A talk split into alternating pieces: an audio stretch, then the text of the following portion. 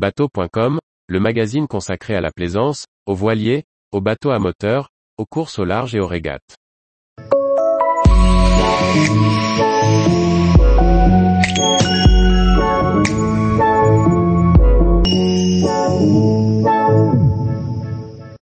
Pourquoi la route du Rhum est entrée dans la légende?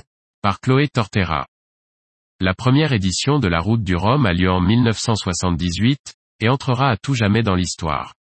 La raison, les 98 secondes qui sépareront les deux premiers, Mike Birch et son dauphin Michel Malinowski, mais aussi la disparition d'Alain Colas sur Manureva. En réponse aux Anglais qui décident de limiter la taille des bateaux participant à la Transat anglaise, laissant sur le carreau de nombreux skippers français, le publicitaire Michel Etevenon décide de lancer sa propre course, la route du Rhum.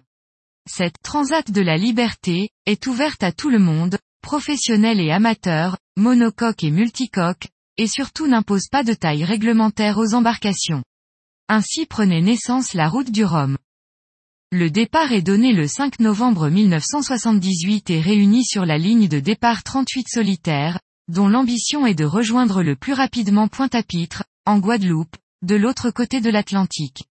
Cette première édition réunit les plus grands noms de la course au large du moment, Mike Birch, Alain Collat, Florence Artaud, Michel Malinowski, Olivier de Kersozon ou encore Philippe Poupon. Alors que tous les regards sont portés sur les deux géants de la course, Critère V mené par Michel Malinowski et Manureva mené par Alain Collat, c'est pourtant le plus petit bateau de la course qui fera la légende de la course.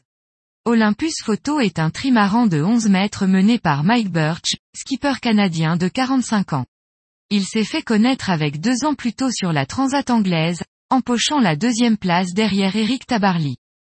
Après 23 jours de mer, la victoire semble promise à Michel Malinowski sur son grand monocoque de 21 mètres. Et ce dernier y croit dur comme fer. Mais c'est un incroyable coup de théâtre qui se joue dans les eaux caribéennes. Mike Birch surgit de nulle part sur son petit trimaran jaune et lui vole la victoire de 98 secondes.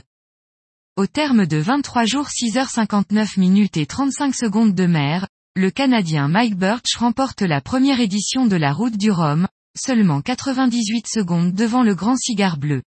Encore aujourd'hui, cet écart reste le plus faible entre un vainqueur et son dauphin, toutes classes confondues, dans l'histoire de la Transat en solitaire. Cette victoire montre également le potentiel des multicoques face aux monocoques, marquant l'avènement du multicoque. Depuis, les catamarans et trimarans sont toujours arrivés avant les monocoques sur le parcours entre Saint-Malo et Pointe-à-Pitre, excepté en 2002. Cette année-là, le monocoque Kingfisher d'Hélène MacArthur franchit la ligne d'arrivée en premier, mais le départ pour cette catégorie avait été donné 24 heures avant celui des multis. La photo prise en noir et blanc en 1978 fait partie de la légende. L'arrivée, spectaculaire, est retransmise en direct au journal télévisé. Mike Birch se fait un nom dans la course au large, et la route du Rhum entre dans la légende, comme le relate le marin canadien. Mais la course est aussi marquée par un drame, la disparition d'Alain Collat et de son trimaran Manureva le 16 novembre au large des Açores. Une autre page plus sombre de la transatlantique.